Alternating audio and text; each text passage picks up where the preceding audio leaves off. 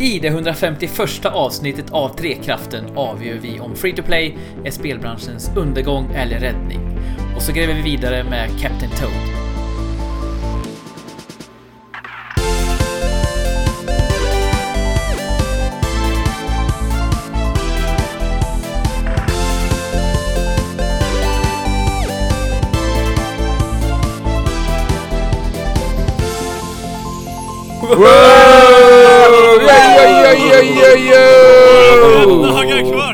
Fem Oj, oj, oj, oj, oj. dagar kvar, eller för oss. Sekiro, Sekiro, Sekiro. Oh, tror jag det va? Ikoris, Ikoris. Nej, det vart lite Ja. väl internt där tyckte. Ja, vi ber om Internt. ursäkt för det alla kära lyssnare. Det är alltså podcasten Trekraften som är tillbaka i dina öron. Inte någon slags fotbollshuligangäng som man kanske kan tro. Precis. Eh, Men det är när vi spelar in detta fem dagar kvar till Sekiro Shadows Die Twice släpps ju. Jajamän. Eh, Box! Eller ekoris som vi kallar det i vår redaktion. För det är ju ett anagram på Sekiro. Och anagram är ju något som har kommit stort på senare år. I alla fall för oss här i Trekraften chatt. Sen- Senare år, senaste veckan snarare. Ana anagram är det bästa som har kommit sedan, sedan eh, cardboardband. Tror jag. Japp, så är det. Sen skivat bröd. Sen Men, eh, skivat denna- bröd. Denna, denna mystiska röst som svävar in och pratar om Sekiros storhet har ju, tillhör ju faktiskt Fabian. Välkommen! Ja, precis. Jag har inte varit här på en månad eller så, eller vad det nu är. Välkommen Ja. tillbaka. Ja, Tackar. Tackar, tackar. Jag har haft annat att göra. Så att, alltså, jag vet inte, vi behöver inte gå in på eh, vad jag har gjort. Kan säga att det har varit mycket i skolan. Eh, och så kan vi också säga att jag hade noll koll på att Sekiro släpps nu på fredag. Jag var Ja. helt, helt, helt, helt, helt hundra, dundra på att det kommer i höst. Du var ju verkligen i chock när vi i förra veckan pratade ihop oss inför det här avsnittet om att Ja. eh, Sekiro släpps den här veckan. Ja. Det- För att, eh, det- och- det, känns ju lite som att du har liksom fastnat där veckorna efter E3 och fortfarande lever i den tiden. Ja, jag gör ju det. jag, jag, tror, jag tror att jag gör det eftersom att mitt fokus har legat så mycket på, på, på annat den senaste tiden. Mm. Ja. Men, men alltså den, kan, kan ni tänka er? Kan ni tänka er hur glad du skulle bli om du, om liksom ett av ditt störst, dina största spel bara kommer nästa vecka? Mm. ja, jag kan verkligen tänka Från mig det. Alltså, det. från Det måste ju vara helt underbart att spelet du mest sett fram emot ett år helt plötsligt bara är en vecka ifrån. Ja. Ja, det är ju det är, det är ju bara att skämmas över att jag inte hade någon koll på det. Men, ja. alltså, för, för mig, den sensationen är ju bara... Eh, går ju inte att jämföra med någonting annat. Men eh, ni två, och ni tre är ju här också. Eller? Mm. Ja, precis. inte, Alltså, vem- Det är ju dels, dels jag, här och Jesper Englin, som talar eh, inledande eh, som någon slags guide i denna galax. Och eh, med mig på rymdskeppet så har vi även eh, de två bröderna som kanske är mest kända i svenska spelvärlden, utöver eh, Luigi och Mario. Eh, och det sa jag Luigi först, det var lite annorlunda. Förut. ja. Ja. Eh, men, men, det är ju Lu- jag tror Alex. att Luigi kommer ta över till slut. Ja, han är ju lite så, schemer. Han är ju lite mer i bakgrunden och smider planer. Och i så fall så är det ju då Andrew som smider planer i det här sammanhanget, som är yngst. Välkommen Andrew in i ja, men tackar, tackar, tackar. Vilken härlig inledning det här var. Tycker jag. Ja. Väldigt oortodox inledning, men det är fint. Det, Ja. det får det vara ibland. Ja. Och Alex, som då är Mario i så fall i sammanhanget, hej på dig med. Ja, tack så mycket. Tack så mycket. Som kommer att bli sviken av sin eh, yngre bror eh, framgent. Om vi ska tro Fabian som har ritat upp tidslinjen för detta. Ja. Ja, alltså frågan är ju, känner ni er som Mario och Luigi? Jag skulle nog säga att jag känner mig mest som Luigi om, av de två. ja. Ja, då är det ju allt upp till Alex då. Om Jo, den här men, det, teorin ska jo, stämma. jo, men det, det, det känns väl mest naturligt. Alltså jag är väl ändå den som alltid har varit spelare ett när vi har spelat spel ihop under alla år. Ja. Så att ändå har ju blivit Luigi naturligt liksom. Men Andrew hoppar lite mer svävigt också. ja. Lite högre. Men eh, Fabian, du har ju befunnit dig i en eh, helt annan värld precis innan vi spelade in det här och det är inte det sedvanliga spelandets värld utan det är ju eh, en ny form av seminarium som du har testat på här. Ja, precis. Jag har redan suttit framför, eh, framför datorn i fyra timmar. Mhm. eh, när vi spelar in det här. För vi spelar, vi spelar in framför datorerna. Uh, dessvärre. Får jag väl ändå säga. För att det är ju så mycket bättre att vara tillsammans. Men vi, vi börjar ju gå mot en allt mer uppkopplad värld. Eller vi är, lever fort redan i en synnerligen uppkopplad värld. Ja, det gör vi. Ehm, Hur länge har du varit borta egentligen? Fabian? ja!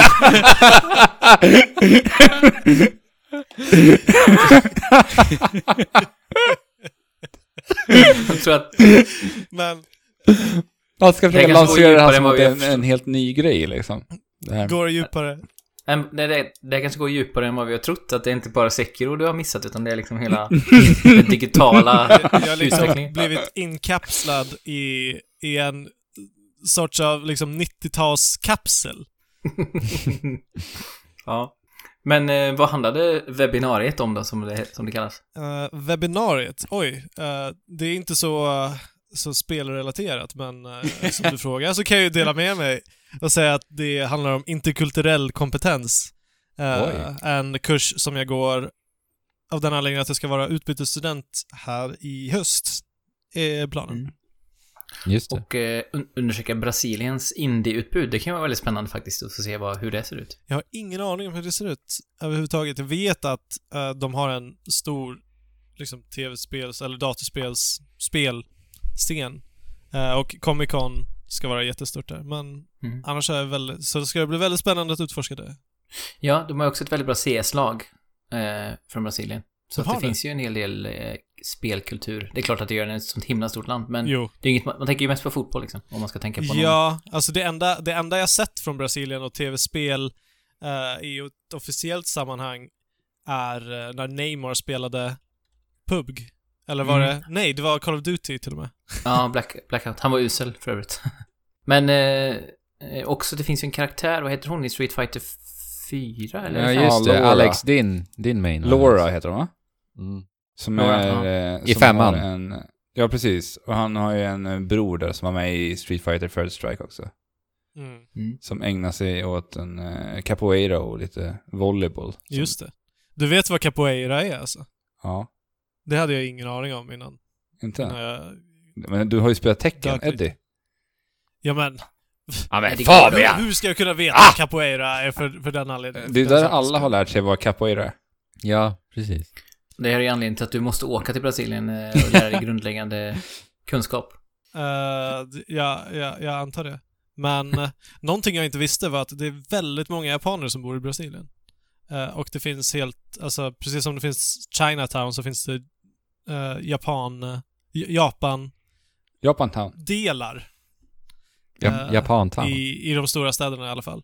Och med det tar de med sig hela kulturen och maten och så. Så att, så att det ska tydligen finnas riktigt bra japansk mat där Ja. också. Kanske kan det som finnas någon Jag spännande Japan... Brasilien-Japan fusion-mat där också. Ja. Men Fabian, jag tittar här på lite se. spel som är utvecklade i Brasilien. Och jag Ja. hittar ju här det perfekta spelet för dig som heter Capoeira Legends. Va, vad är det för spel? Det står Är det här... ett fightingspel? Nej, alltså det står bara The game is divided into three chapters.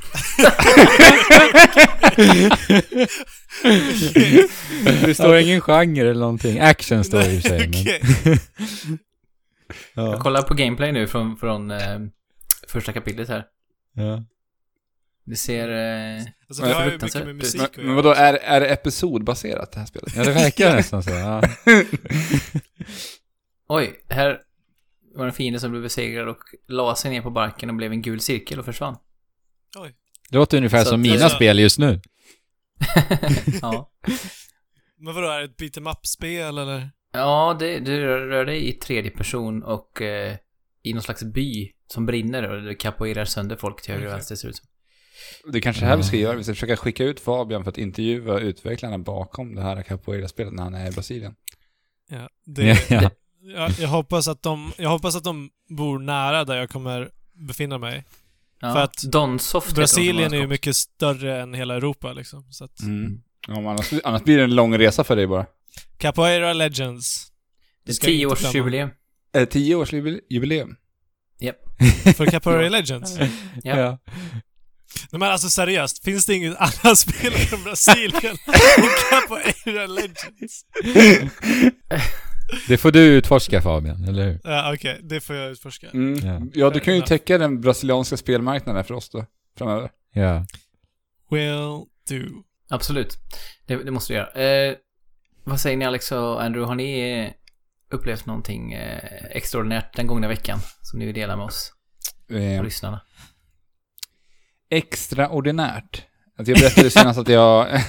jag berättade senast att jag har varit inne i den här utvecklingsdimman, att jag bara for, har hållit på att utveckla spel och där har vi inte spelat jättemycket nya spel. Och det har vi redan fortsatt. Jag har ju fortsatt att göra spel. Jag tror jag har gjort tre stycken små spelprototyper sen senast. Eh, tyvärr har jag inte laddat upp någon på min Itch-kanal som vi länkade i förra avsnittet. Eh, men det kommer väl snart, antar jag. Jag måste bara göra något som jag känner att jag är nöjd att visa upp. Det är bra idéer så att ni har mycket att se fram emot. Mm, ja, du Fabian, du tittade ju på mitt nya projekt som jag håller på med. Ja, jag fick ju spela alla dina prototyper. Mm. Mm. Men det är ju samma för mig också ju Jesper. Det är kodhjärna. Alltså idag har jag världens hjärna alltså. Jag hänger inte med i mycket idag inte. Men så är det ibland. Håller du på med ditt textbaserade spel? Äventyr? Nej, nej. Det, det, vi behöver inte gå in på det, men nej, det gör jag inte. men eh, jag tittade faktiskt upp lite snabbt igen här. Jag var bara, blev så nyfiken på brasilianska spel. Det finns ett spel som vi alla i alla fall känner till och det är Dandara. Ett indiespel som släpptes. Ja, just det. Just det, just det. Ah. det. Det har Ja. jag faktiskt spelat eh, inledningen på. Ja. Det är det där, där man spelar som en, bras ja, som en brasiliansk kvinna som hookar sig omkring, eller hur? Exakt. Eh. Hon har ju förmågan att, så här, att hoppa mellan, eh, alltså skifta gravitationen egentligen. Så hon Ah, kan okej, hoppa upp och ner och byta gravitation och placera sig runt. Så det handlar liksom om att positionera sig rätt och sen har hon sen, som en force gun som hon kan ladda upp och panga fiender med. Och sen är det här in, i en sån metroidvania inramning det, Ja. det är väldigt häftigt. Ja, jag, det var ju sanden för mig där i julas när det hände massvis av saker, när man har fullt upp att gö- göra. Aha! Agario är utvecklat i Brasilien. Agario. Agario ja. Alltså, vad, vad är det? ja, man kan inte röra sig i en miljö där sexåringar befinner sig utan att få höra om Agario. Ja. Eh, det är alltså ett spel där man är en prick. Man ska, det är ett MMO-spel typ. Man ska Ja. försöka äta upp andra prickar som är mindre och då blir man själv större och sen är det en, en evig jakt på liksom den ja, den stora fisken jagar den minifisken hela Ja. tiden tills man då mm, dör eller så, får börja om. Eh, det är tydligen utvecklat nästan precis för fyra år sedan av en 19-årig brasiliansk eh, eh, utvecklare. Ser man på. Det är ett Så- väldigt stort spel. Ja, verkligen. Alltså Ni- Nils och hans vänner spelar det här varenda dag i princip på, eh, på fritids. Jaha. Så det var ju coolt. Ser man på, ser man på. Men eh, Fabian, du har ju som sagt befunnit dig i eh, böckernas värld nästan helt och hållet. Men du har hunnit värld? lite, ja men i, eh, så Ja, att ja, säga, ja. plugg, Jo, jo. pluggandets värld. Men du har ju också hunnit lite grann att distrahera dig från eh, den grå verkligheten i en betydligt mer färgglad värld. Som vi har nämnt förut, Kingdom Hearts-världarna. Tack och lov. Eh, Hur går det? Jag eh, har väl kommit in ungefär 20 timmar in. Jag vet inte, ska jag, ska jag liksom spoila och säga hur, hur långt jag har kommit? För jag vet att du Jesper inte har kommit så mycket längre än sist vi pratade om detta. Nej, jag har fortfarande bara spelat För några månader eh, timmar kanske. Fem timmar, ja. Jag är fortfarande i Toy Story-världen, precis i Mm. slutet av det. Ja, Jag, Så att, jag är inte känslig, men det om vi tror att lyssnarna är. eh, Nej men, det är ju ett så pass gammalt spel nu. Gammalt Eller alltså- spel. alltså, nu går tiden fort. Fabians klocka går så extremt fort alltså. Han måste, han måste ta ikapp all den tiden han har suttit inkapslad. Ja, precis. Men okej, ingen som, inte, som är intresserad av det här vet ju, måste ju känna till, eller vänta, hur blir det nu?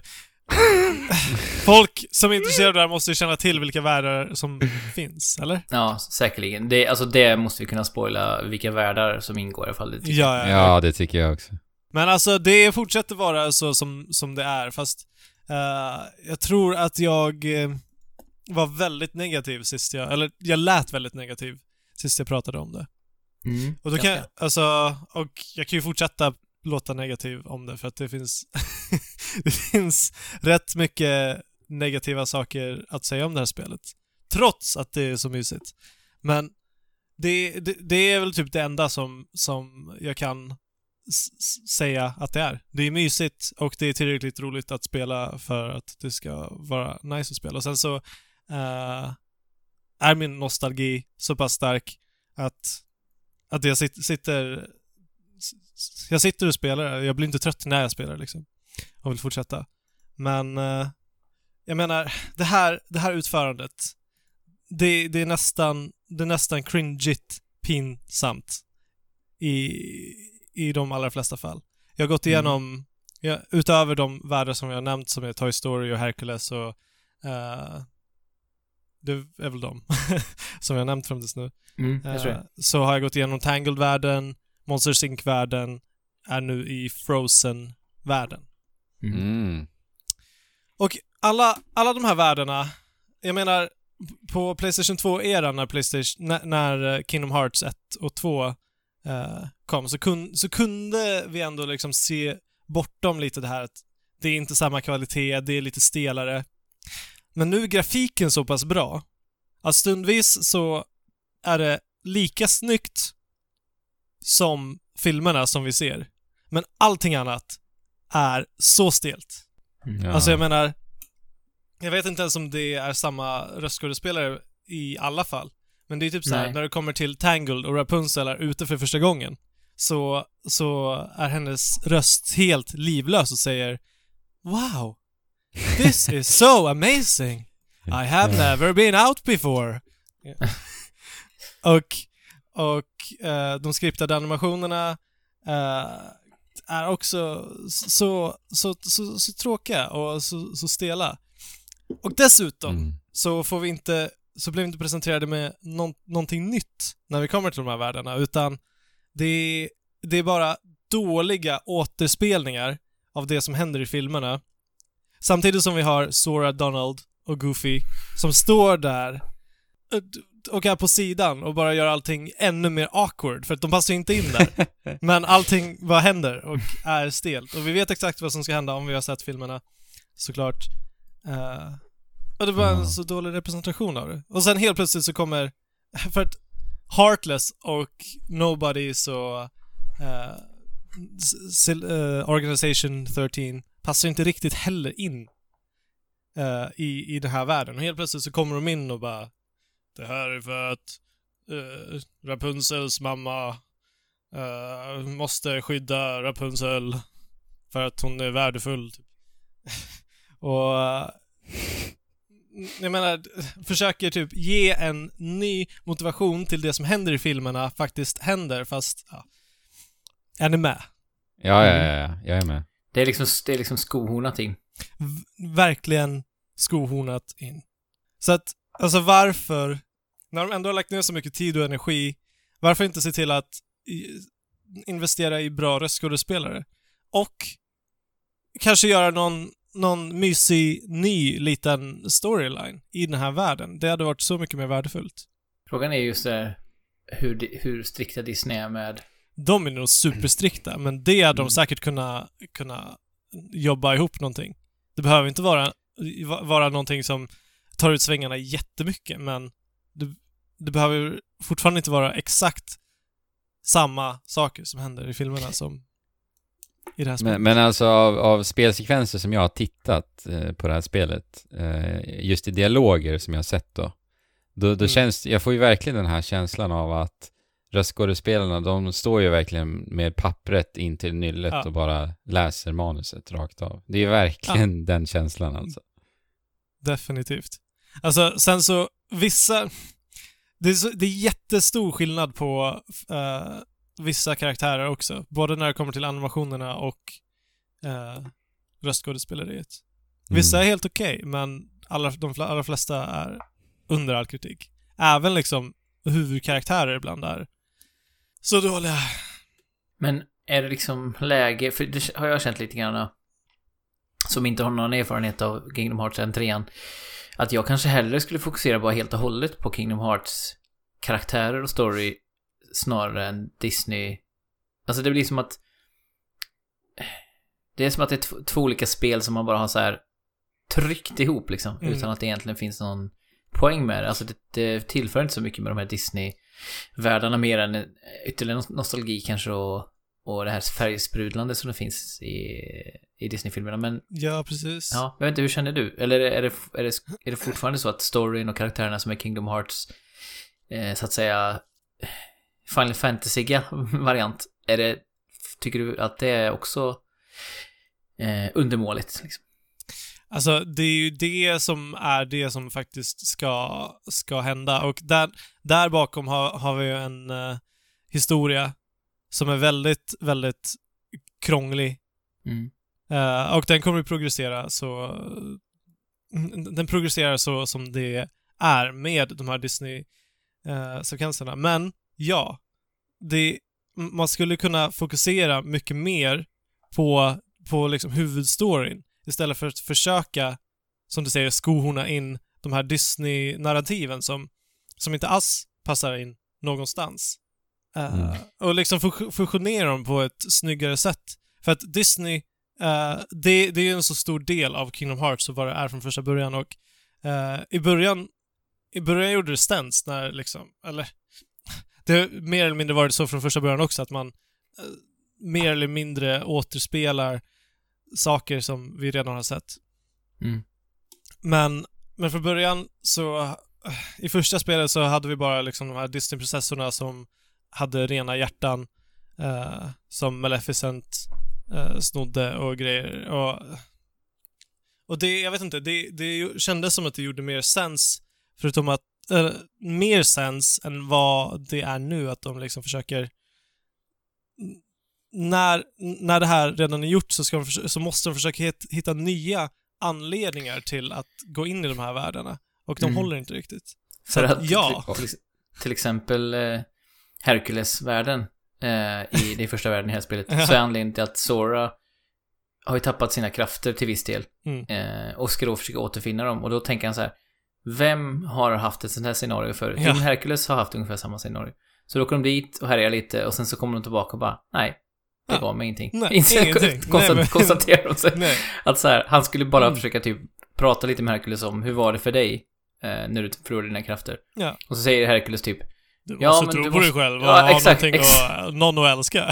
typ. exakt. De bara, "Ah." Och då bara, okej, eh, ja.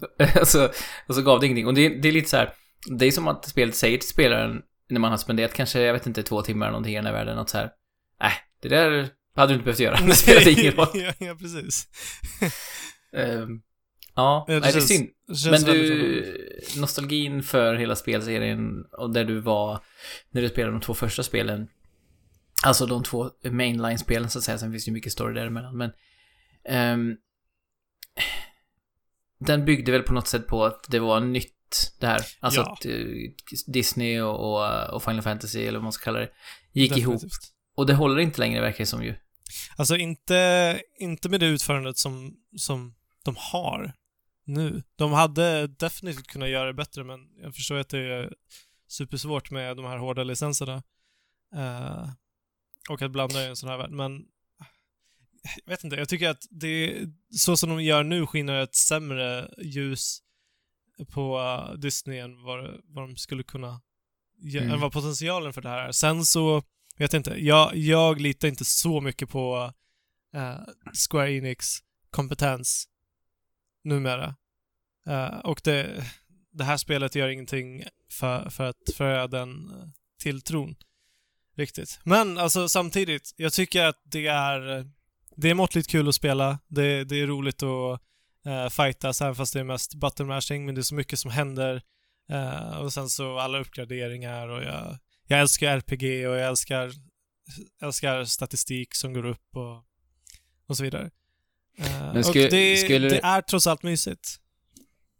Men skulle du kunna jämföra det här eh, måttligt underhållande myset med typ, eh, för mig personligen, Pokémon-spelen? Alltså Pokémon-spelen är ju liksom inte genuint bra i, i grunden, men Ah, jag, jag, jag kan ändå så här njuta av de spelen för att det är så himla mysigt och musiken är så härlig och det är så positivt överallt och allt.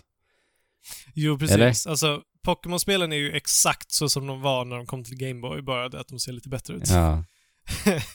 Och det är Eh, mycket att nostalgi där också. Det är väldigt mycket nostalgi och det är, det är mer det här utforskandet och upptäckandet. Eh, Mm. Och världen som är, som du säger, så positiv och tacksam och härlig att vistas i. Mm. Eh, det har inte riktigt det här. Alltså, det, Nej, är, det är glatt, men det är också, det är också cringeigt och irriterande uh, stundvis, vilket, vilket Pokémon inte är. För att Pokémon-världen är Pokémon och de... Alla, alla har ju typ samma personlighet. Alla älskar bara Pokémon. ja. Eh, liksom. Men vad är det som är mysigt då? Hey, det är att springa runt i de här världarna som du trots allt känner till, höra en liten orke- or- orkestrerad version av eh, musiken och eh, Höra se, Let It se Goofy, ja precis, och, och se Goofy och Donald vara skitaskiga mot Sora. Eh, Jag kan ändå tänka mig att den stora behållningen ligger i liksom, att titta på hur de har valt att eh, hantera de här Disney-figurerna i den här eh, liksom inramningen som ändå Kingdom Hearts är. Så att alltid, du vet vilka karaktärer som kommer att dyka upp och spänningen och se vad de gör med de här karaktärerna är väl alltid lite kittlande kan jag tänka mig. Ah, inte kittlande, vet inte tusan. alltså det eh, den största liksom utforskningsöverraskningsfaktorn är väl när du, när du ska se vilken nästa värld är, Ja, Mm. okej. antar jag.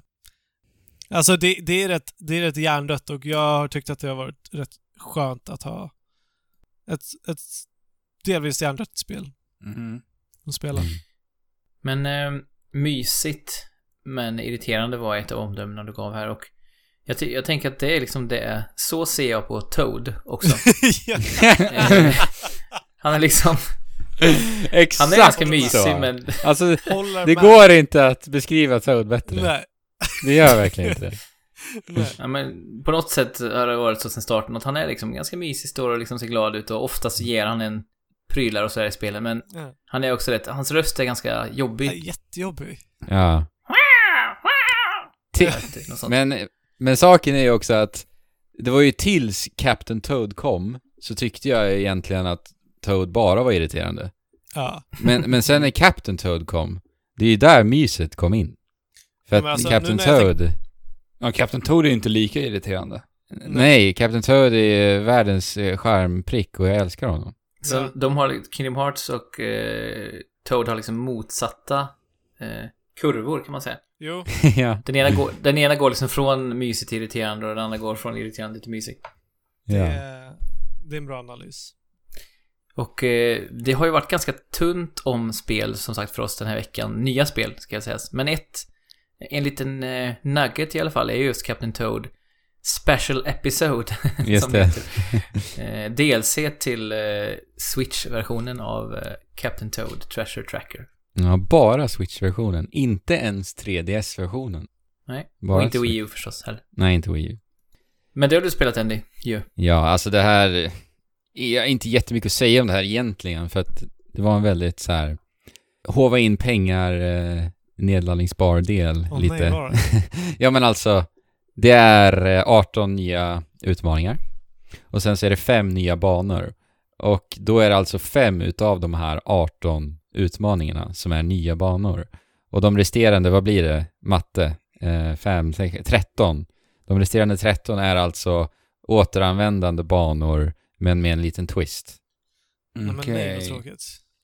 Så att eh, det är mer Captain Toad Treasure Tracker, helt enkelt. Men det kostar 60 kronor va? Eller sånt där eller? Ja, det kostar 60 kronor, så det är inte jättemycket pengar.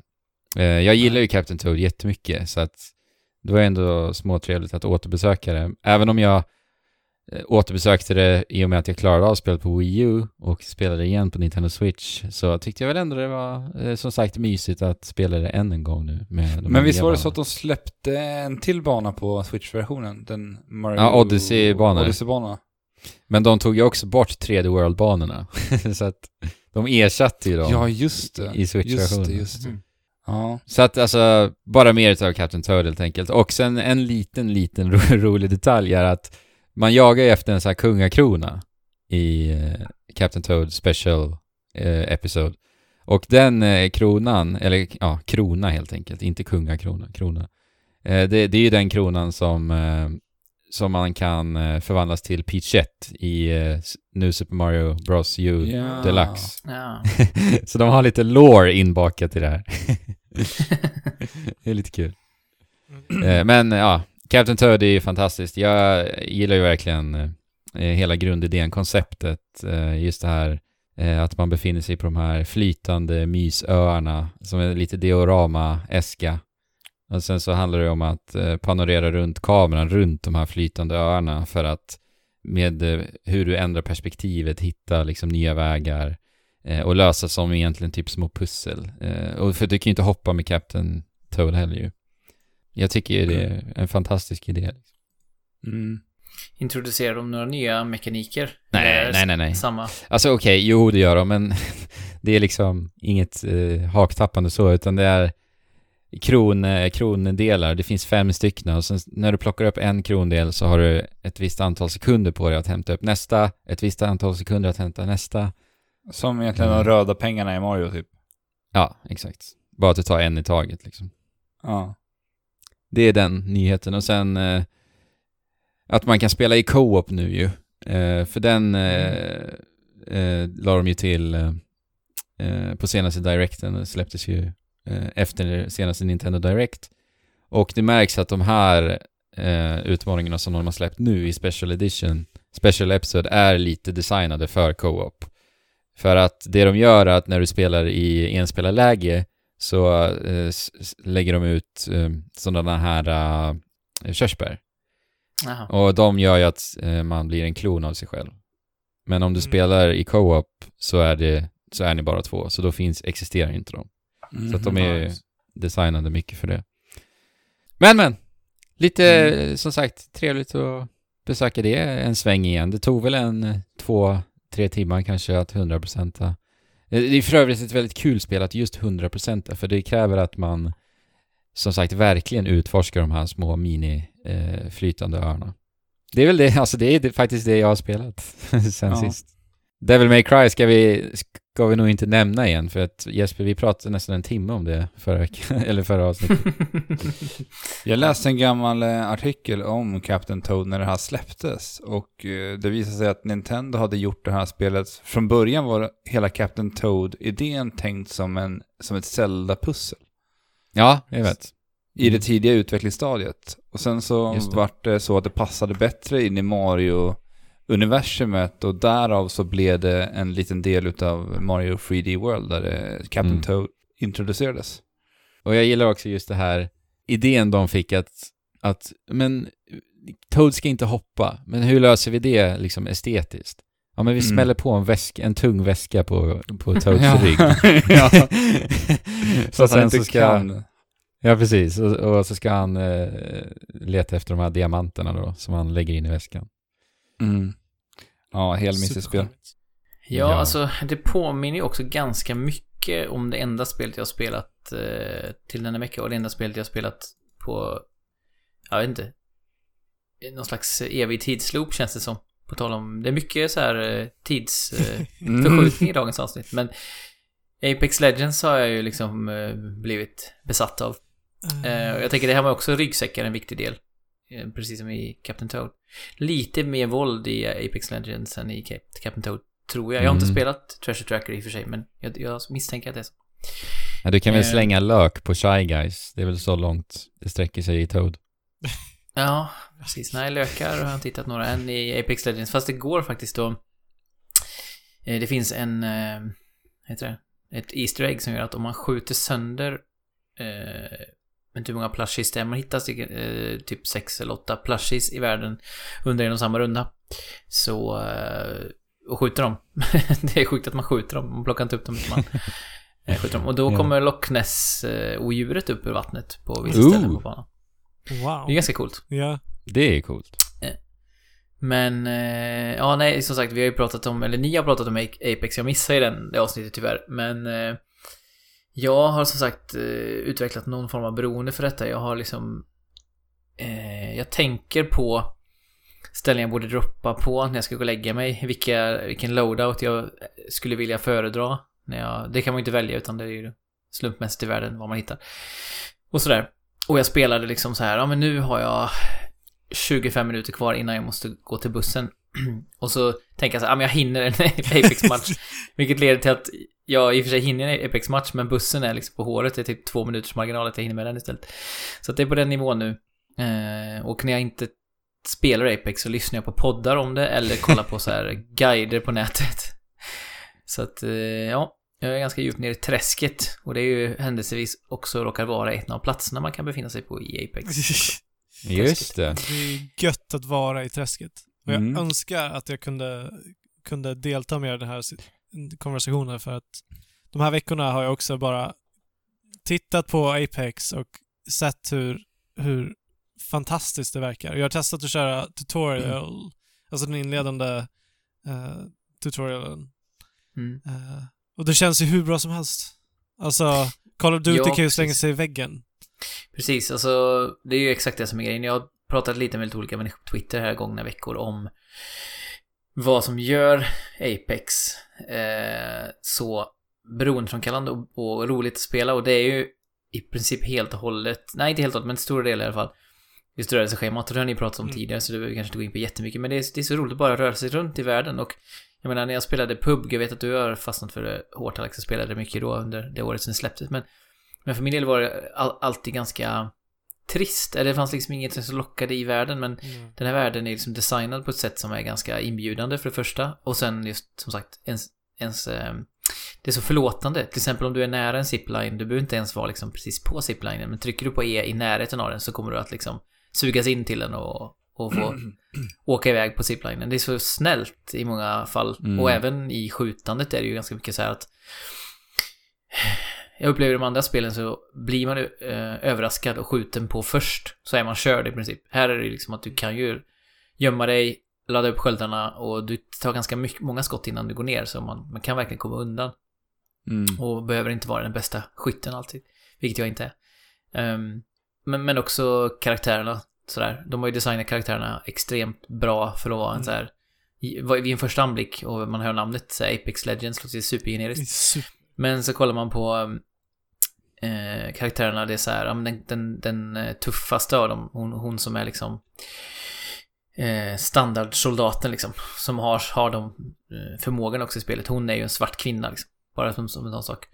Och Mm. det finns en till, en till svart kvinna bland karaktärerna. Alltså, det är ju så här unheard of. Jag har aldrig sett ett spel med två svarta kvinnor i tror jag överhuvudtaget. Eh, hon är ju medic, den andra. Ja, Och sen finns det en karaktär som är icke-binär. Blood, Bloodhound som bara är någon slags, ja men halvt hund, halvt människa. Eh, kvinnlig röstskådis men med en tydlig så här klang på rösten som gör att det blir svårt att bedöma om det är en kvinna eller man. Och det är ju som sagt en icke-binär karaktär och så. Mm. Och roboten, ehm, ehm, tappar hans namn nu, vad heter han? Eh, Ja, Pathfinder. Pathfinder. Mm. Det Som är så här tvångsmässigt eh, positiv, alltså nästan så här eh, medicinerat, alltså inte för att liksom, eh, jag ska säga vara plump, men just ni vet det här lite, eh, man, man känner nästan så här hur svetten bryter fram samtidigt som han är så här, det här ska bli roligt, alltså så här på, på klistrat hurtigt Mm. eh, Ja. nästan. Eh, på ett väldigt roligt sätt, så det finns så mycket karaktär i de här figurerna.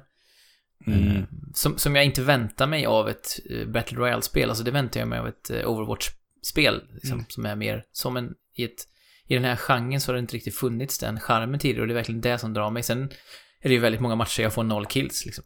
Eh, Ja, ju- Just med det där också, personligheterna på de här karaktärerna och eh, hur man använder det här, eh, vet, det här point-systemet för att liksom pinpointa olika platser i världen.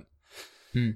Och hur de kan kommentera, som att man liksom pointar ut en, en armor till exempel och säger här finns en armor, så går någon och plockar upp den och säger liksom, de, de liksom tackar varandra och pratar till varandra. Jag tycker den grejen Mm. är så himla häftig. Ja, det ger ju, man märker att det ger en viss, det påverkar ju stämningen i spelet också, att man tvingas samarbeta och som du säger att man lägger in de här lite artighetsfraserna mellan karaktärerna som de i princip automatiskt drar. eh, Så att ja, det, det påverkar ju stämningen tycker jag. Mm. Och att folk faktiskt uppmanas att samarbeta. Men, Ja. men också så här, spelet har fått mig att bry mig om vapen. Jag är ju liksom pacifist och verkligen absolut ingen vapenälskare och tycker det, jag gäspar så fort någon börjar prata om liksom olika vapen i spel så. Om det inte är fantasy liksom, eh, genre för då kan jag tycka det är lite coolt med svärd och så men men här har jag faktiskt så här Ja, jag har liksom börjat få favoriter bland vapnen som man också ger skins och så då. Eh, till exempel så finns det en shotgun som heter Peacekeeper som är den bästa i spel. De har nerfat den lite nu precis men Eh, och det har jag liksom hittat ett flower power skin till den. så när jag plockar upp den så är det så. Så det, det är så här, på något sätt har jag börjat få en relation till vapen och det är verkligen en bedrift eh, när det gäller mig. Ja, det, ja, lyckas med det. där blir jag förvånad måste jag säga alltså. För att, Alltså, för att alltså om man tittar på designmässigt på vapnen så ser det ju ut som, ja, militärpuffror. mm. Verkligen. Och Men- det är jag helt ointresserad av egentligen. Alltså, Ja. är det så att Trekraften har haft dåligt inflytande på Jesper? Eftersom att du har blivit mer vapenälskare, Gore, gillar Devil May Cry. Jag har svårt att eh, ens tänka på när vi har pratat gott om vapen. Nej, Men det är Jesper sant. Nej, men jag tänker att Nej, Jesper, Jesper har ju spelat Devil May Cry här senast också. Och Ja, det Okej, var ju så det är Devil egentligen... May Crys fel. Mm, alltså, Ja. vi har vi debatterar, eller debatterar jag vet inte, men vi diskuterar lite internt vem som ska spela Yoshi's Crafted, Crafted World. Mm. Ja, just. Och jag tror att det kanske är så att jag behöver en, eh, en rehab-period. liksom, det gulligaste guldspelet som finns. Ja, för annars, annars så kommer det ju att sluta med att du börjar lyssna på heavy metal och att du kanske gaddar in den där peacekeepern rakt över bröstet. Och, och då har det ju gått på tok för långt alltså. ja. Ja. Ja, alltså som sagt med den befintliga arken med eh, Apex så är, det ju inte omöjligt. Men eh, ja, nej, men jag är verkligen, det är verkligen roligt. Eh,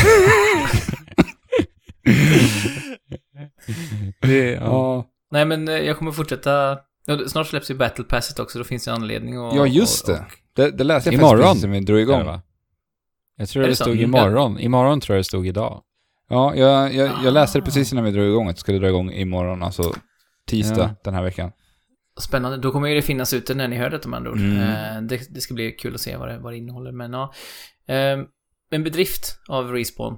Mm. Att eh, lyckas, bli, lyckas få mig bli så insnöad på ett uh, Battle Royale som jag, som jag har blivit. Ja, det, Ja. det glädjer mig någonstans att Respawn ändå har fått den där, den där uppmärksamheten de faktiskt förtjänar. Med, Ja, eh, alltså, verkligen. framförallt för eh, Titanfall 1 och 2, som jag båda tyckte var helt fantastiska spel, men som aldrig liksom nådde ut och blev sådär framgångsrika som de faktiskt skulle kunna bli. För det var helt fantastiska spel, både 1 och 2. Det är många som har gjort det nu har jag märkt, gått tillbaka till tvåan och spelat det eh, också. Tack och Men- lov. Det, ja, det är konstigt nu hur, för det, var- det var ju hela historien kring Titanfall 2, att de begravde det i, eh, i Battlefield var det va? Mm. Ja, och Mm. Call of Duty. Eh. De släppte det mellan Battlefield Ja. och Call of Duty. Ja, precis. Men jag tänker att eh, EA ägde väl Respawn redan då, Ja. Tror jag. Jag tror det. Och då tänker jag att Battlefield är ju deras liksom, licens som de kan bestämma vilken, vilken tidpunkt de ska släppa. De gjorde ju samma sak igen den här gången. De släppte Apex samtidigt som Anthem. Sen var det ju ren tur att, för dem då, om man ska säga så, eh, Respawn, att, att Apex var så himla bra och Anthem inte speciellt väl mottaget. Mm. Eh, annars kunde det bli samma sak igen. ja. Och snart släpper Ja. de ju Firestorm också. Mm. Ja, Battlefield. Det känns ju inte speciellt hypat på förhand, men, det kanske, vem vet, de här spelen i den här genren tenderar ju att bara överraska och svepa folk eh, av stolen, så det kanske kan hända igen, även om jag inte tror det. Men... Mm. Absolut. Ja, men det märkliga med Firestorm, det är just det här att det kommer ju inte vara free to play. Utan du måste, Nej, du måste ju äga Battlefield 5 liksom. Och sen då köpa det här som DLC, antar jag. Ja, det Eller vet jag Nej, inte. Nej, jag tror, det- jag tror det är gratis DLC faktiskt. Ja. Jag tror att det är så. Ja. Men fortfarande kanske f- 400-500 kronor i alla fall för, för eh, Ja. BF. Mm. Alltså, Eh, vi får se, de kanske, går, de kanske går till free to play ändå så småningom om de märker att det inte lyfter. ja, precis.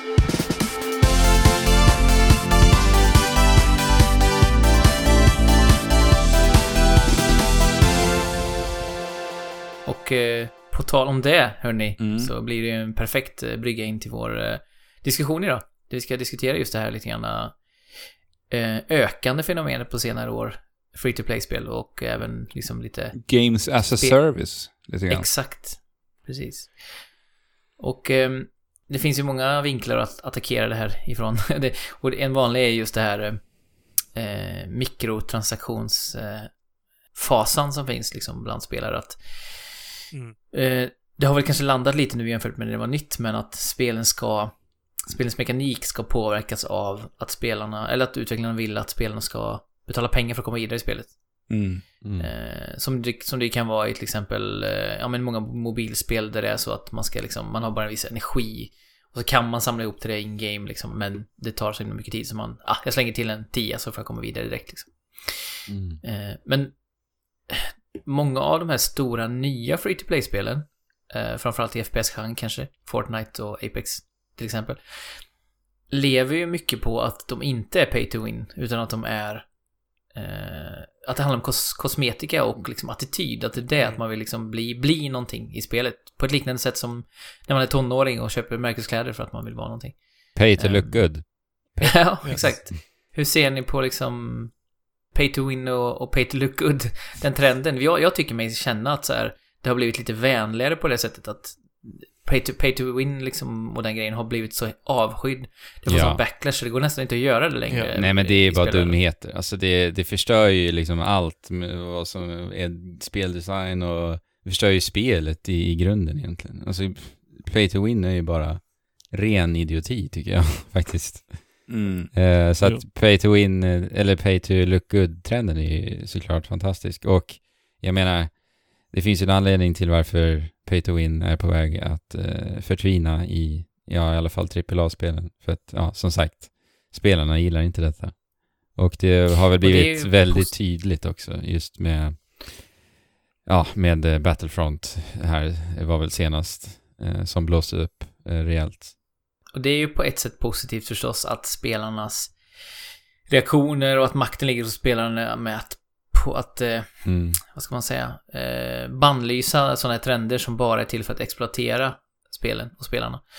Samtidigt så blir det ju lite som att de reaktionerna blir ju aldrig eh, att det skrivs på en så här, eh, ett upprop och så skriver så här eh, fem miljoner spelare på och så lämnar man in den i fred och så, och, och så märker utvecklarna, jaha, nej det var inget bra, vi, vi vill inte uppröra våra spelare, utan det är alltid, föregås ju alltid av typ så här massa hot och påhopp på utvecklarna Ja. och det är massa sånt som följer kölvattnet av de här free to play eller pay to win eh, trenderna så att jag vet inte, det är också lite så här inte, det är inte rakt igenom positivt att, eh, att spelarna får som de vill eller vad man ska säga.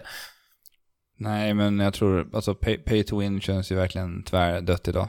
Alltså, Mm. det, det känns som att det har tagit ganska så många år tills de har hittat den här perfekta modellen.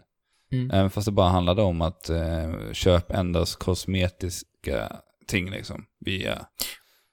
Men, Ja, men nu har man alltså- ändå nått till den punkten där det funkar. Och ett sätt att kunna göra sådana här väldigt högkvalitativa spel som Apex Legends är. Och släppa dem gratis. Jag menar, vi är så otroligt bortskämda med den kvaliteten vi kan få på gratisspel idag. Ja, det är sjukt. Ja. Mm. Ja, det, men det här är väl första spelet som jag upplever som är bara så här. Wow! Kan jag spela det här gratis? Jag kan ladda hem det liksom. De annonserar det i princip samtidigt som det släpps och det, det är liksom ett superpolerat AAA-spel och så fort det uppstår några glitchar eller buggar som blir liksom lite gamebreaking eller ja, man kan exploatera på, på sätt som stör spelet så bara fixar de det över natt i princip. Ja. Ehm, det är ju otroligt egentligen att man, som du sa eh, Andrew, att, eh, att vi lever i ett sånt tidevarv liksom. Det kunde man aldrig tänkt sig, nu kanske man blir lite gubbig här, men det kunde man aldrig tänkt sig liksom när man betalade så här 700-800 spänn för ett NES-spel och så kunde det vara liksom, Ja, man hade ingen aning om Ja. vad man köpte. Det kunde Nej, vara liksom helt mig- bedrövligt. Ja men om jag ska bli gubbe, när jag köpte GTA 3 liksom till Playstation 2 på den tiden och allt det där va. Och Airblade och jag vet inte alla spel. Alltså om jag den tiden kunde säga till mig själv att ja, om några år så kan du ladda ner det här supercoola Battle Royale-spelet helt gratis. Alltså det finns, det var ju totalt, va? Alltså, det är verkligen sjukt. Ja, eller på, på, den, på tiden jag växte upp så fanns det fortfarande så här Tibia, MMO, tidiga MMO-RPG som Tibia och eh, RuneScape och lite sånt. Och det var ju... där kunde du också köpa till saker för pengar. Så jag antar att det började där. Men där var det... eh, jag kommer inte ihåg om det var så mycket pay to win. Men... eh, men... eh, det, det- var ändå för så länge sedan som, som spel började dyka upp. Så, så, så, så länge internet har funnits tillgängligt för alla.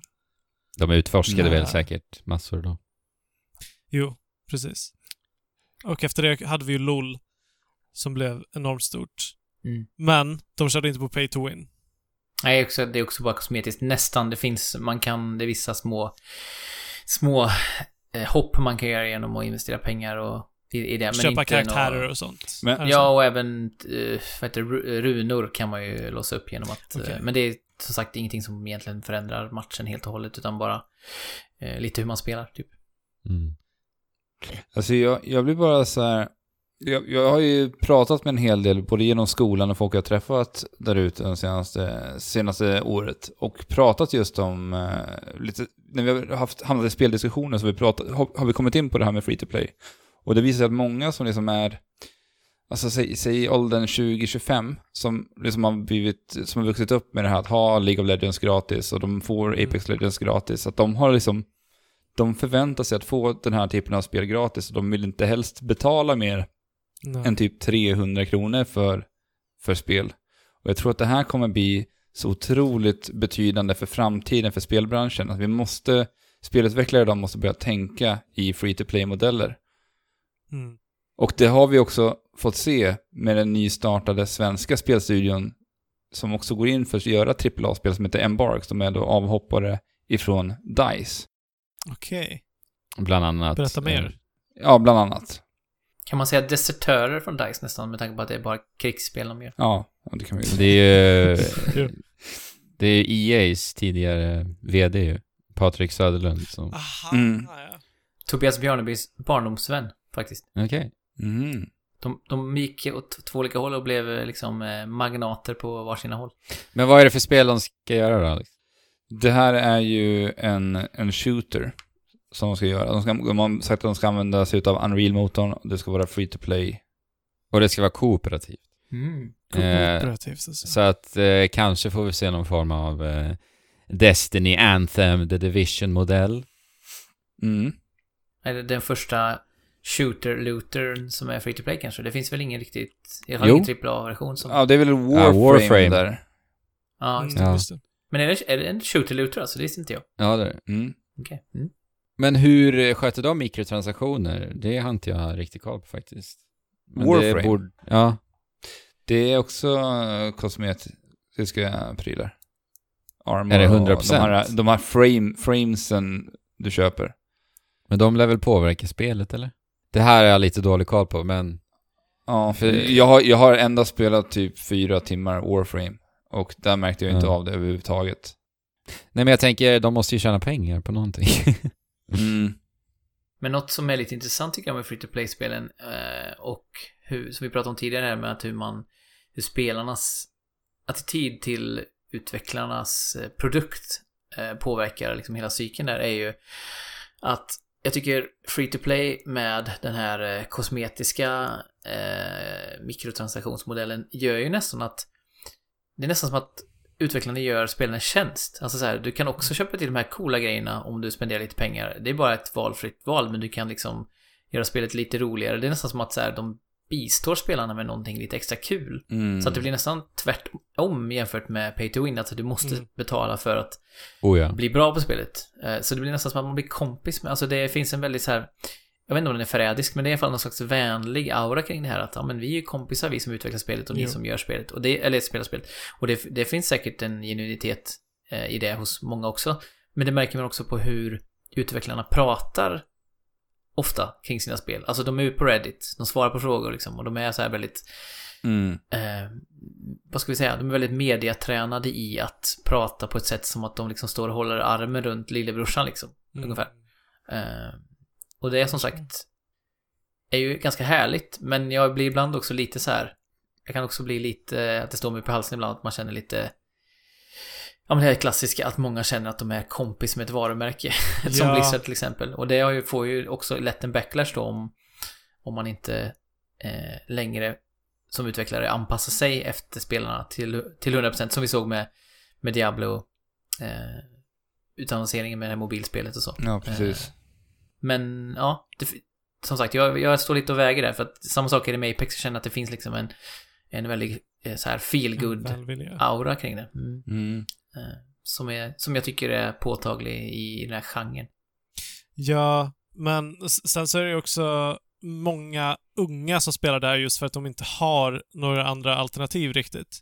Mm. Eh, och sen så utmynnar det väl i många fall att de får sina föräldrar att köpa liksom en till grej, en till grej, en till Japp. grej tills de till slut har spenderat mycket mer pengar på det här, eventuellt, än vad de kanske skulle gjort annars.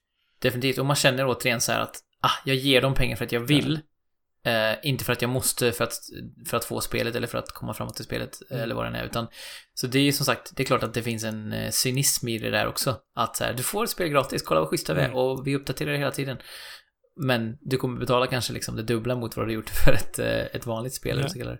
Men å andra sidan så har vi typ World, of Warcraft och eh, Guild Wars och Final Fantasy.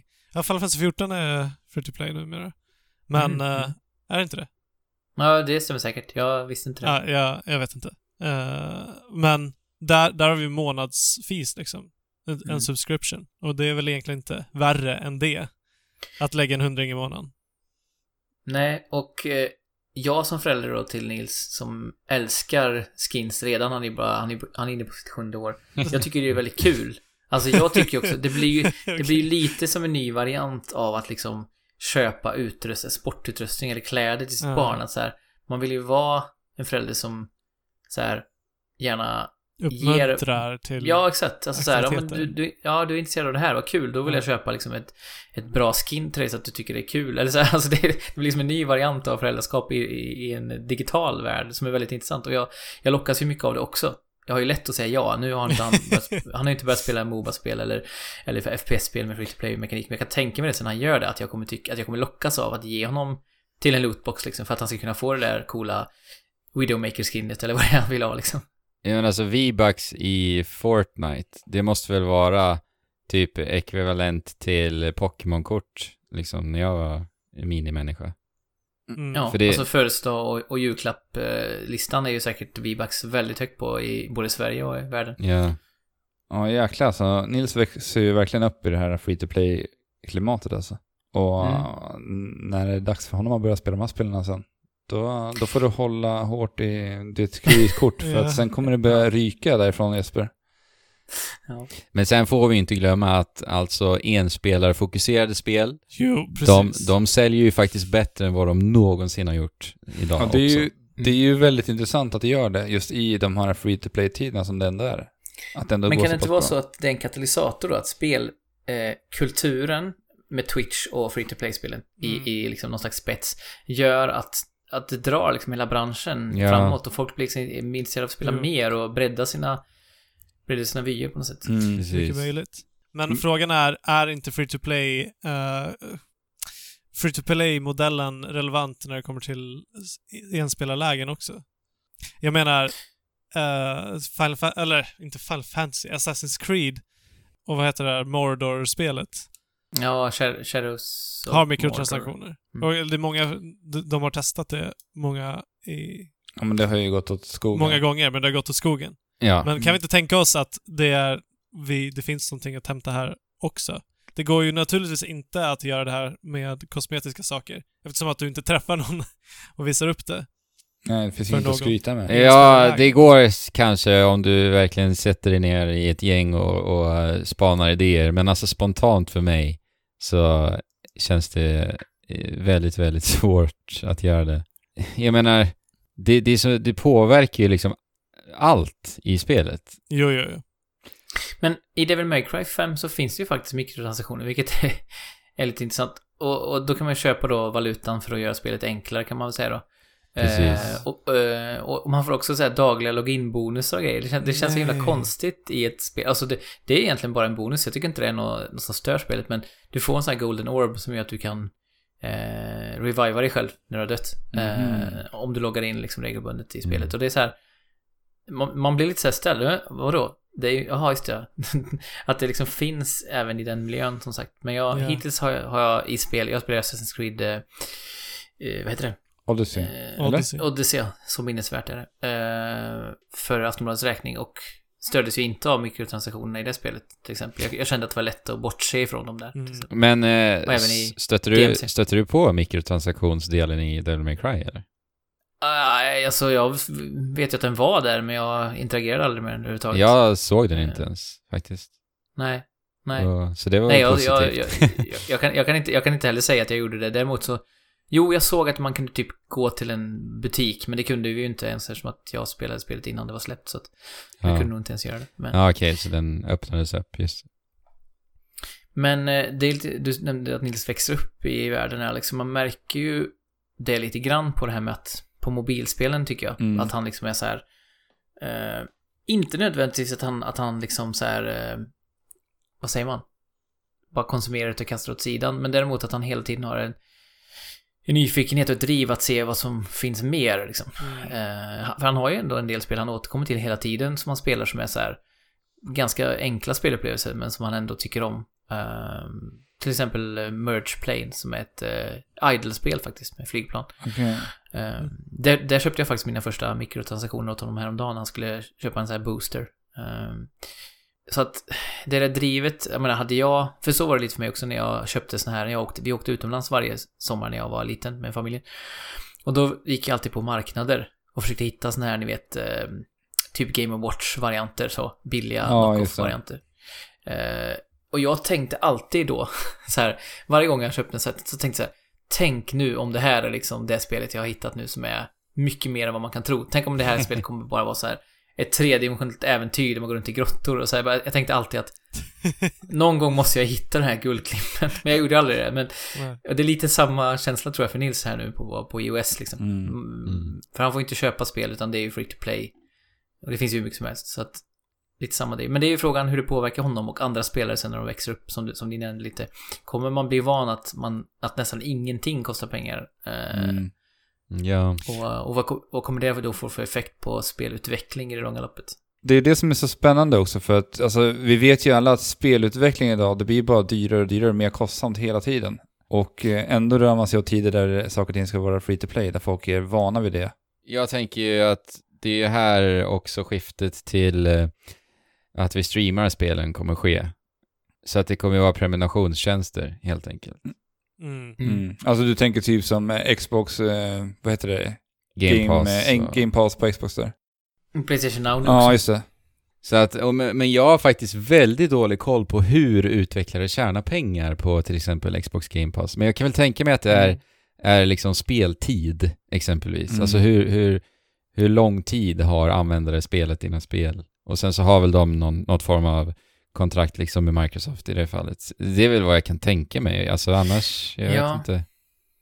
Det negativa med sådana tjänster är ju att de som kan betala mycket kommer synas mest och kommer då streamas mest och kommer kunna få större intäkter. Så det kanske begränsar också eh, liksom mindre eller mellansekvens, mellansegmentet eh, av utvecklare. Jag Ja, inte. Precis. För, på Spotify, alltså musikbranschen har ju blivit sån att där tjänar man ju inte pengar på musiken Nej. riktigt. Eh, utan man tjänar ju pengar på typ så här varumärket runt omkring musiken. Ja, de har väl Mm. gjort några försök där, jag tänker med Jay-Z's Tidal där, att som skulle vara mer Mm. gynnsamt för eh, artisterna. Men, Mm. Precis. Jag betalade väl för en månad av Tidal, eller det var gratis till och med när, när Kanye Wests eh, nya album Pablo släpptes där. mm. Eh, och lyssnade på det, men sen uh, unsubscribade jag snabbt. Så, att-. Och nu finns den på Spotify också, så nu behöver man inte. Mm. Men eh, ja, alltså det är, väl, det är ju som sagt, det är ju väldigt ovisst tycker jag, hur eh, just hur utvecklarna, för jag menar, plattformarna själva kommer ju säkert tjäna mycket pengar på en Netflix-modell. Mm. Ja. Eh, absolut. Men frågan är hur det droppar ner till utvecklarna som sagt, Ja. och hur den kakan fördelas. Ja, Ja, jag skulle vilja veta. För jag vet ju att det finns ju en hel del indiespel på Xbox Game Pass till exempel. Mm. Jag menar, Microsoft måste ju ändå locka dem dit menar jag. på något sätt. Ja, verkligen. Och, och, och just det som du sa där Jesper också, de här stora som faktiskt har pengar att eh, marknadsföra sig själva och synas i ramp, rampljuset på de här olika tjänsterna. som, som roffar åt sig allt rampljus ifrån de här små utvecklarna. För det är ju det, är det problemet vi har på, på Steam idag. Och det är därför många indieutvecklare idag väljer att gå över till Epic, Epic Game Store. Där de, där de tjänar mera på, på den här tjänsten. Mm. Men en annan aspekt av eh, free to play som kanske är motsatt det vi sa nu, att de stora syns mest, är ju att det är ganska demokratiskt. Alltså det var ju du inne på Fabian förut, att så här, det finns ju många, eller om det var ändå, att det är många som spelar free to play-spel som aldrig hade fått spela de här spelen annars, om Jo, de hade kostat 500 Mm. eller 600. Ehm, och det är, ju, det, det är ju sant även så att säga geografiskt. Det finns ju många platser i världen där, eh, där det verkligen är en lyx att kunna lägga liksom pengar på spel överhuvudtaget. Mm. Ehm, och jag menar till exempel i, ja, men i vissa delar av Asien och kanske typ så här Östeuropa och så, så är ju till exempel LOL och även PUBG och ja, nu kostar ju PUBG pengar visserligen men inte så mycket. Um, superduperstora för att de, de tillgängliggör spelen till ny publik. Mm. Och det tycker jag ändå är väldigt positivt. Alltså det är ju, Absolut. eh, det, det är ju lätt att bli lite så här blind av att vi sitter ändå i Sverige och har liksom bra uppkoppling och Precis. ganska bra löner eller studiebidrag eller vad vi har liksom och kan med våra, liksom relativt, relativt sett i alla fall, eh, vara ganska bortskämda med, med spel, att vi har råd att köpa spel överhuvudtaget. Ja, precis. Ehm, Ja men verkligen. ja. Och då återgår vi till det vi sa innan också att, att free to play-spel gör dem att, att spelbranschen bara exploderar ännu och blir ännu större. Ja, det, det kan ju mycket väl vara så. Alltså att vi är i ett så här stort eh, vägskäl nu där hela spelmediet håller på att bara expandera och bli någonting så mycket större än vad det har varit fram tills nu. Mm. Alltså i och med Men- allt som har hänt med Twitch och allting, det, bara, det känns som att det har exploderat de senaste tio åren. Det har hänt så Mm. otroligt mycket. Ryggmärgsreaktionen när man pratar om free to play känner jag ju fortfarande, kanske beroende på vår ålder och jag vet inte, är ju att så här, ja det är någonting negativt. Om man ska, om man måste göra det svart eller vitt så skulle jag kanske säga att det i grunden är något negativt. Alltså bara eh, med ryggmärgen. Mm. Mm, mm. Eh, Alltså, Men- för mig har det faktiskt man börjat förändras, lite- förändras lite grann. Ja, men jag håller med. Jag, jag bara Ja. håller med helt och hållet. Jag bara menar att jag tror att så har jag sett på det Mm. mycket. Och så, så är nog många spelares ryggmärgsreaktion. Många så här, Absolut. som anser sig vara hardcore så att säga inom citationstecken. Absolut. Det är ju för att det har sett ut så som det har sett ut också. Ja, det, har- Ja, det har inte fungerat. Det har inte haft en bra modell som har fungerat, som har Nej. varit hållbar som fram tills nu. Nej, men du sa att det börjar, för, att det börjar förändras för dig Alex. Att du kanske ser på free to play som en tillgång Mm. i större utsträckning än tidigare. Mm, absolut. Det gör jag när det, när det inte sabbar liksom, spelupplevelsen för mig. Och när det bara handlar om de här grejerna som vi har pratat om. Hur känner du Andy som är kanske puritanen i podden på många sätt? När det gäller att, hålla, att hålla spelen fokuserade till exempel. Nej men alltså, just när man håller det kosmetiskt, då det är jag fine med. Men så fort man är inne och pillar i, i spelets design, då säger jag stor, stor fet nej alltså. Mm.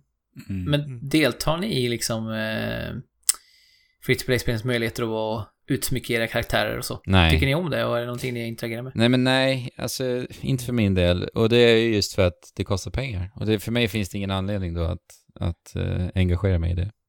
Nej, jag, gjorde, jag har nog inte gjort det i de spelen jag har spelat än så länge. Och jag tror att det har mycket att göra, alltså som i Apex Legends, då är det ju så att man byter hela skinnen. Alltså färdiga skins. Jag gillar ju att så här, bestämma vilken hatt jag ska ha, vilken tröja Mm. jag ska ha, Ja. vilka byxor. Annars är det så här, annars får det vara. Och det, det, så är det ju faktiskt, det i form av finns det ju typ så här banners och det finns så här, eh, vad heter det, voice lines och sånt eh, som är lite motsvarigheten till det. Men hittills i alla fall vad jag vet så finns det väl inget stort free to play-spel som gör just det. Alltså det vill säga att du kan customisa karaktären eh, utifrån till exempel kroppsdelar och så. Det skulle vara intressant. Mm. Och det, det hade Ja, jag nog alltså- fastnat med för. Man skulle ju kunna ha en modell där, eh, där du får hela set liksom, men sen så kan du byta olika delar. Mm, För jag kan för- tänka mig att det blir väldigt, det blir väldigt spretigt annars. Om man bara får delar var för sig. Ja men det, det, de gjorde ju det här i, det var ju visserligen inte ett free to play-spel, men i Injustice 2 så gjorde de det precis på det här sättet, vilket gjorde att man kunde göra helt freakade versioner utav min favorithjälte, The Flash. Så han kunde göra sig helt, så han såg helt freakig ut. Och ha Mm. hjälmar som inte passade ihop med resterande kropp. Alltså Splatoon löser ju det där ganska smart just för att du har ju ditt lags färg och sen all utrustning och alla dina kläder eh, de ändrar ju färgen till den färgen som ditt lag har. Men du kan ändå, har ändå rätt fritt med hur du kan utsmycka dig själv. Ja, Splatoon är väl kanske det spelet som inte är free to play eller har mikrotransaktioner som har bäst, eh, vad ska vi säga, urval och känsla för att uh, customisa sin karaktär. Det är ju helt makalöst bra. Alltså de, och alla Mm. stilar är nästan ascoola. Även de som är objektivt, eller så här, subjektivt sett, nej jag säger, de som är objektivt fula, alltså typ så här, det här är typ asfula tofflor. De lyckas ändå på något sätt kännas rätt i kontexten. Jag fattar inte hur de gör. Men nu, nu måste jag ha ha en fråga till Andrew här. Du som är vår största Splatoon, eh, Splatoon-spelare. Ja. Hur skulle du känna inför att nästa del i Splatoon skulle vara free to play där du måste köpa loss de här kläderna? Och då bortser vi från att de gör om det här systemet så att det inte har massa skills och förmågor på, på Okej, kläderna. det var det jag skulle säga. Ja. Eh, oj. Den är ganska svår, alltså just för att Alltså Splatoon, hela liksom inramning, estetiken handlar ju mycket om just st- stilen och att du ska hålla dig själv fresh va.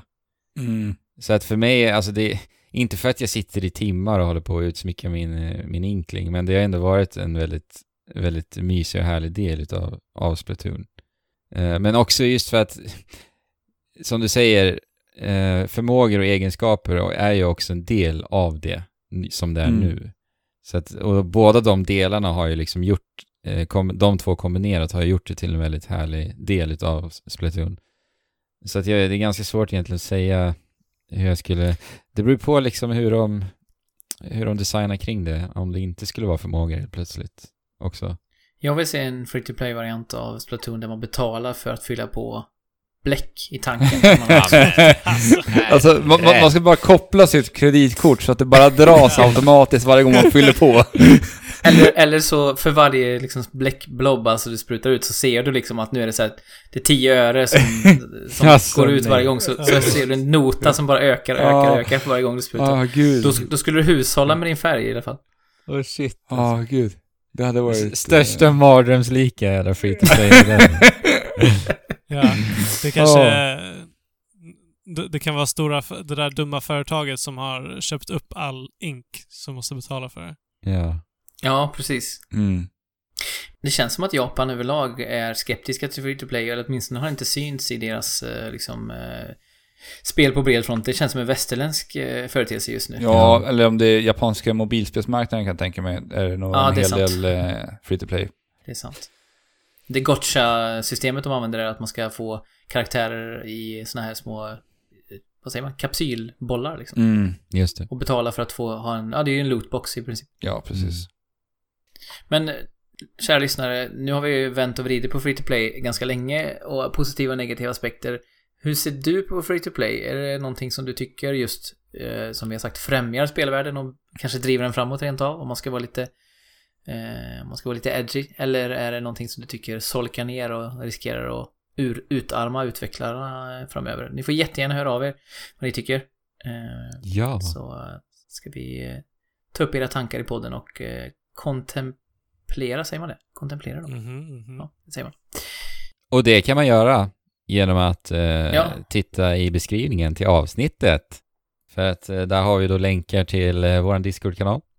Eh, Instagram och Twitter och allt vad det är. Så alla möjliga plattformar där man kan nå oss. Exakt.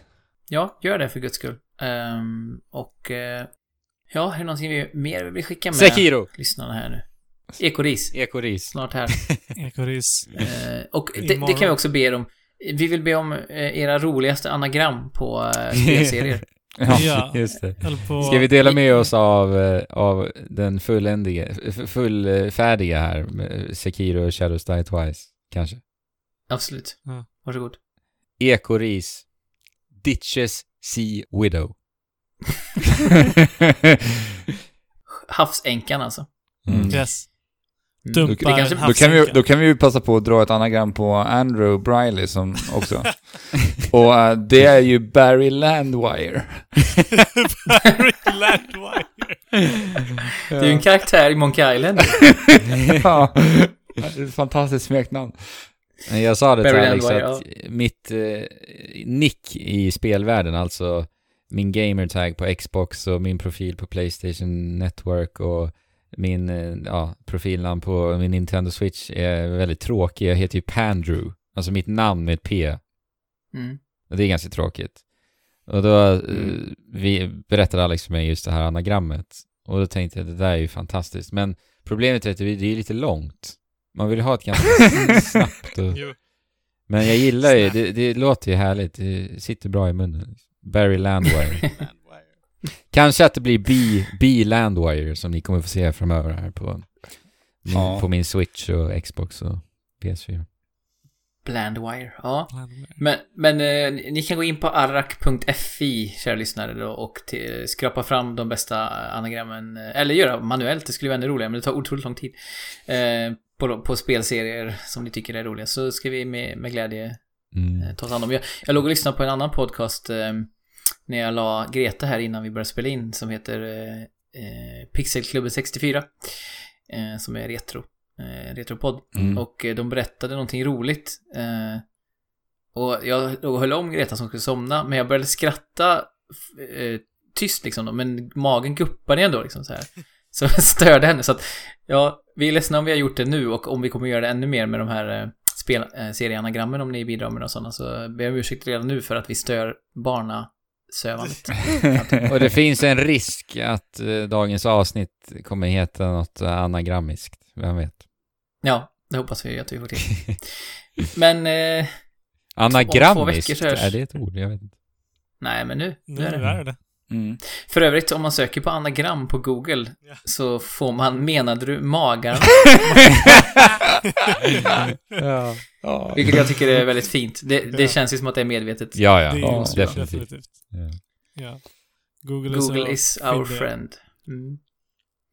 Men eh, om två veckor så hörs vi igen, Ja. kära ni. Eh, Det gör vi, det gör vi. Då pratar vi om Sekiro.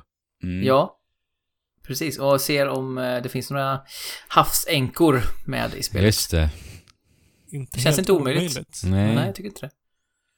Eh, och huruvida det är ekologiskt ris eller inte. Eller eko... Kanske är mer att det ekar, det kanske är det. Ja, just det. Ja. Jag tänker alltid att det är ekologiskt ris i alla fall. Mm. Ja. Jo, jag med faktiskt. Det är också ganska logiskt. det Alltså- utspelar sig i feodala Japan, det Ja, lite ris hittar vi det. säkert. Det gör Ja. nog säkert. Ekoris också. Alltså det lär inte finnas, funnits något annat än ekoris. Nej. Kanske hitta någon krav, kravmärkning där på, något, på någon Men ris. alltså tror ni inte, ni vet, undertiteln är Shadows, Shadows Dies Twice. Shadows Die Twice. Den är så Mm. himla dålig. Ja, men det tar vi Så- nästa avsnitt va? Men, Så di- Ditches Sea- Seaweed var ett bättre... men tror ni inte att de har tagit ett tycker. anagram av Ditches Sea Widow för att få Shadows Die Twice? Kan det inte vara så? Ja, det kan det vara. Det var det enda, det bästa de hittade från... Om vi hittar detta i spelet nu. Då, då, Då, då, då, är det en konspiration. Ja, Confirmed. precis. Yes. Mm. Vi får se hur det blir med det, men tills dess, hörni. Ja. Spela på. Och Sheep. Shula. Hoppidi. Hopp.